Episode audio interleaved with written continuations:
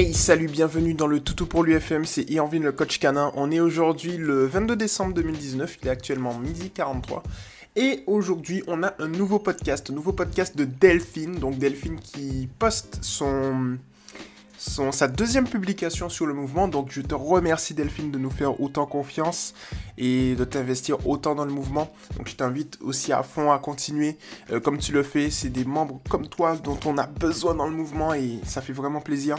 je suis vraiment très fier de t'avoir dans le mouvement. Donc continue voilà à, poster et à nous, à nous tenir informés euh, de l'évolution de Poppy. Voilà, donc du coup, Delphine aujourd'hui euh, a une nouvelle question, une nouvelle requête, un nouveau challenge à résoudre. Et je vais donc lire le poste de Delphine dès maintenant, tout de suite. C'est parti. Alors bonsoir, voilà. Mademoiselle Poppy, âgée de 6 mois, qui nous donne bien du fil à retordre. J'ai besoin de vos conseils.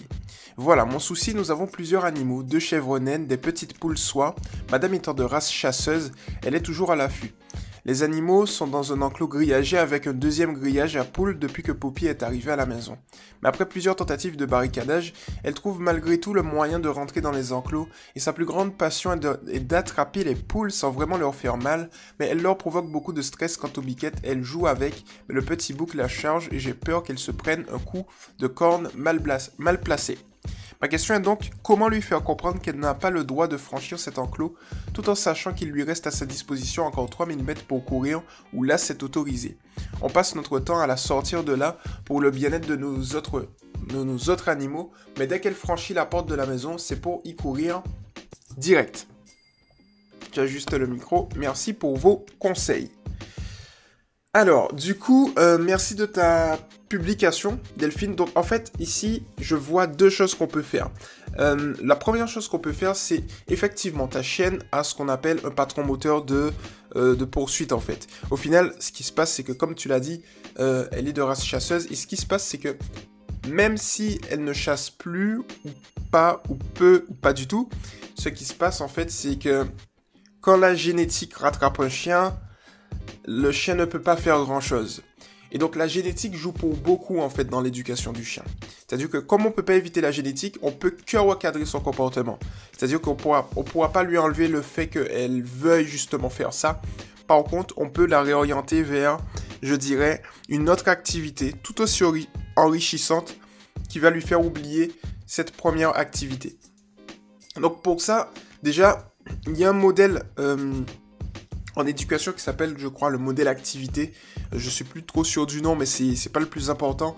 C'est que ce modèle, en fait, il dit tout simplement que lorsque un chien euh, est sur une activité, pour réduire cette activité, il suffit de lui donner une autre activité.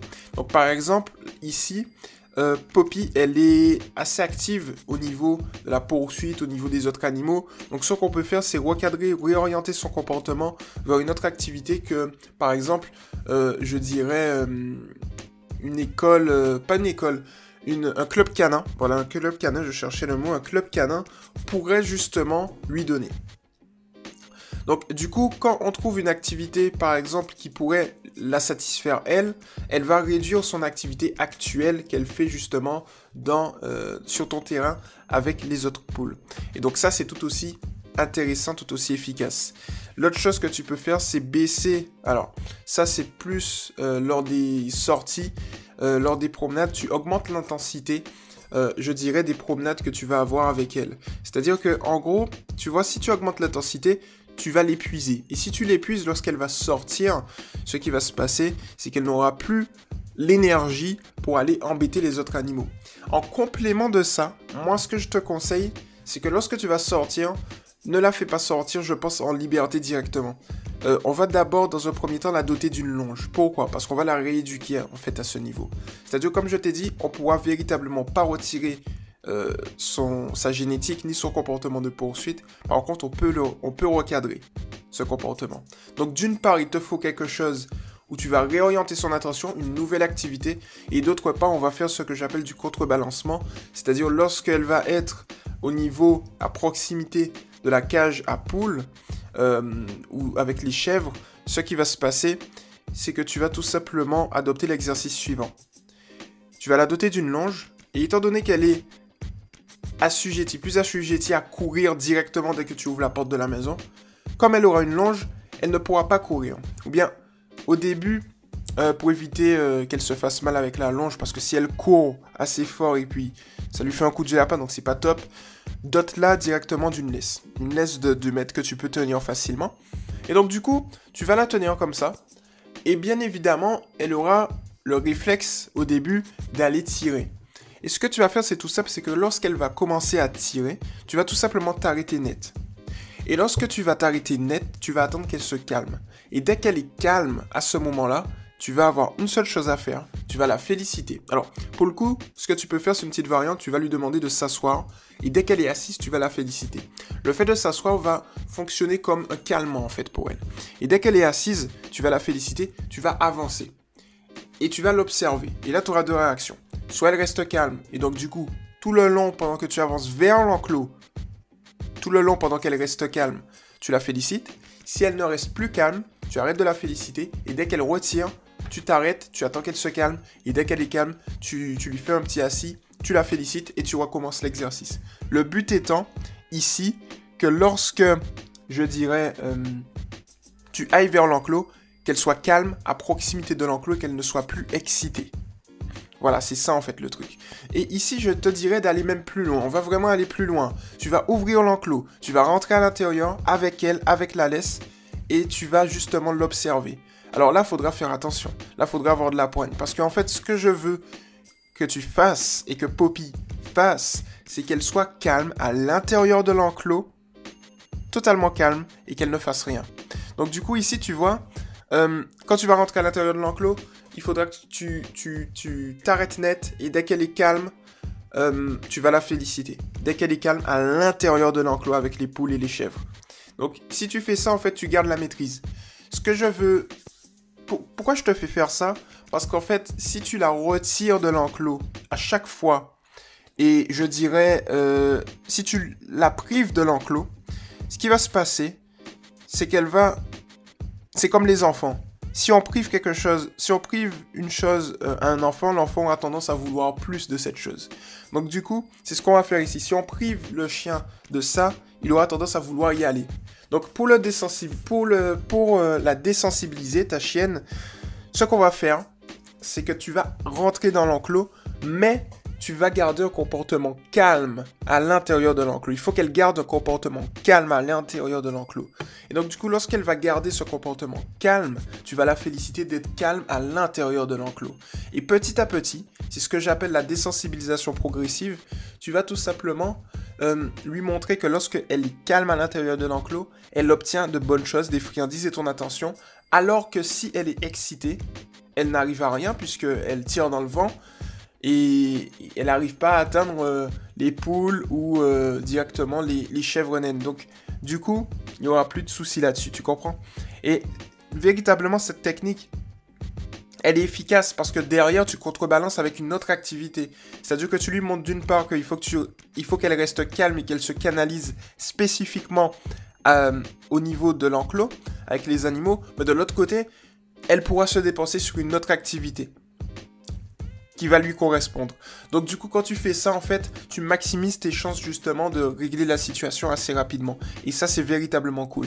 Donc au début, tu vas le faire avec une laisse. Alors, bien évidemment, il y a un truc important, c'est que si à l'intérieur de l'enclos, elle n'arrive pas justement à se calmer, ce que tu vas faire, euh, c'est que tu vas, euh, s'il y a un échec, tu vas tout simplement reculer et trouver et jauger en fait la distance où elle arrive à bien se gérer tu pratiques au niveau de la distance où elle arrive à bien se gérer, et ensuite tu avances euh, et, tu, et, tu, et tu retestes en fait l'exercice avec ce que je t'ai dit, avec ce dont on a discuté.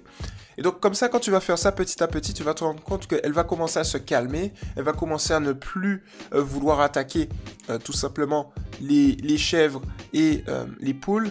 Et donc du coup, ce sera tout aussi intéressant, ce sera tout aussi bien. Parce que d'une part, elle rentre dans l'enclos, mais elle reste calme. Et donc petit à petit, tu vas voir que ça va être, euh, ça va être top. Ensuite, ce que tu peux faire, c'est passer à la deuxième étape. Tu gardes le même exercice à la seule différence que là, tu vas tout simplement lui doter, la, doter d'une longe, par exemple de 5 mètres, pas plus. Et donc, avec une longe de 5 mètres, tu vas tout simplement faire le même exercice encore. Elle aura beaucoup plus de liberté. Donc, du coup, là, c'est vraiment si elle arrive avec la laisse, une laisse de 1 m 82 mètres, Si elle arrive vraiment à bien maîtriser, tu peux passer une, une longe de 5 mètres. Et ensuite, euh, si elle maîtrise bien avec la longe de 5 mètres, tu vas passer, si tu veux, à une longe de 10 mètres ou bien à une totale liberté où tu testes au final. Ensuite, euh, quand tu vas faire ça, en fait, ça va te permettre, lorsque tu vas ouvrir la porte de la maison, qu'elle ne court pas directement, qu'elle va rester calme au final. Je te dirais même d'adopter un petit prélude éducatif. C'est-à-dire que avant d'ouvrir la porte, tu vas lui demander un assis. Et dès qu'elle est assise, tu vas directement ouvrir la porte et sortir. Euh, comme ça, en fait, tu vas garder un certain contrôle, une certaine maîtrise. Et le fait de garder cette maîtrise va te permettre de la canaliser avant qu'elle sorte comme une fusée. Une chose que tu peux faire aussi, c'est que si tu as la laisse avec toi, euh, petite parenthèse, n'oublie pas de faire assimiler la laisse à du positif pour toi. Et une chose intéressante que tu peux faire ensuite, c'est que si tu as la laisse avec toi, c'est lorsque tu vas sortir, si tu vois qu'elle veut courir directement et qu'elle tire beaucoup, tu vas attendre qu'elle se calme. Et dès qu'elle est calme, tu vas rentrer dans la maison. Tu vas attendre une minute et tu vas retenter. Et si elle retire encore, tu fais la même chose. En gros, c'est simple. Tu vas lui faire comprendre que si elle tire comme ça, la demoiselle, elle pourra pas aller dehors. Or, c'est ce qu'elle veut. Donc du coup, elle va comprendre que tiens, lorsque je tire, je ne peux pas aller dehors, je perds ce que je veux, je perds ma récompense. Donc du coup, je vais adopter une autre, technique, une autre méthode. Et donc du coup, cette autre méthode sera de rester calme. Au bout d'un moment, elle va trouver. Si, si elle arrive à rester calme à ce moment-là, ce que tu fais toi, c'est que tu vas la féliciter et tu vas dehors avec elle. Comme ça, en fait, on arrive à jauger petit à petit. De l'autre côté, tu trouves une autre activité qui peut contrebalancer. Tu peux aussi adopter des activités de tricks. Euh, tu peux, par exemple, pour le coup, lorsque tu auras le temps, euh, voilà, euh, lâcher en liberté dans une cour. Alors pour le coup, il y a un truc important. effectivement, tu as 3000 mètres pour, pour elle, pour qu'elle puisse courir où c'est autorisé. Et malheureusement, le truc, c'est qu'elle se concentre sur une seule zone.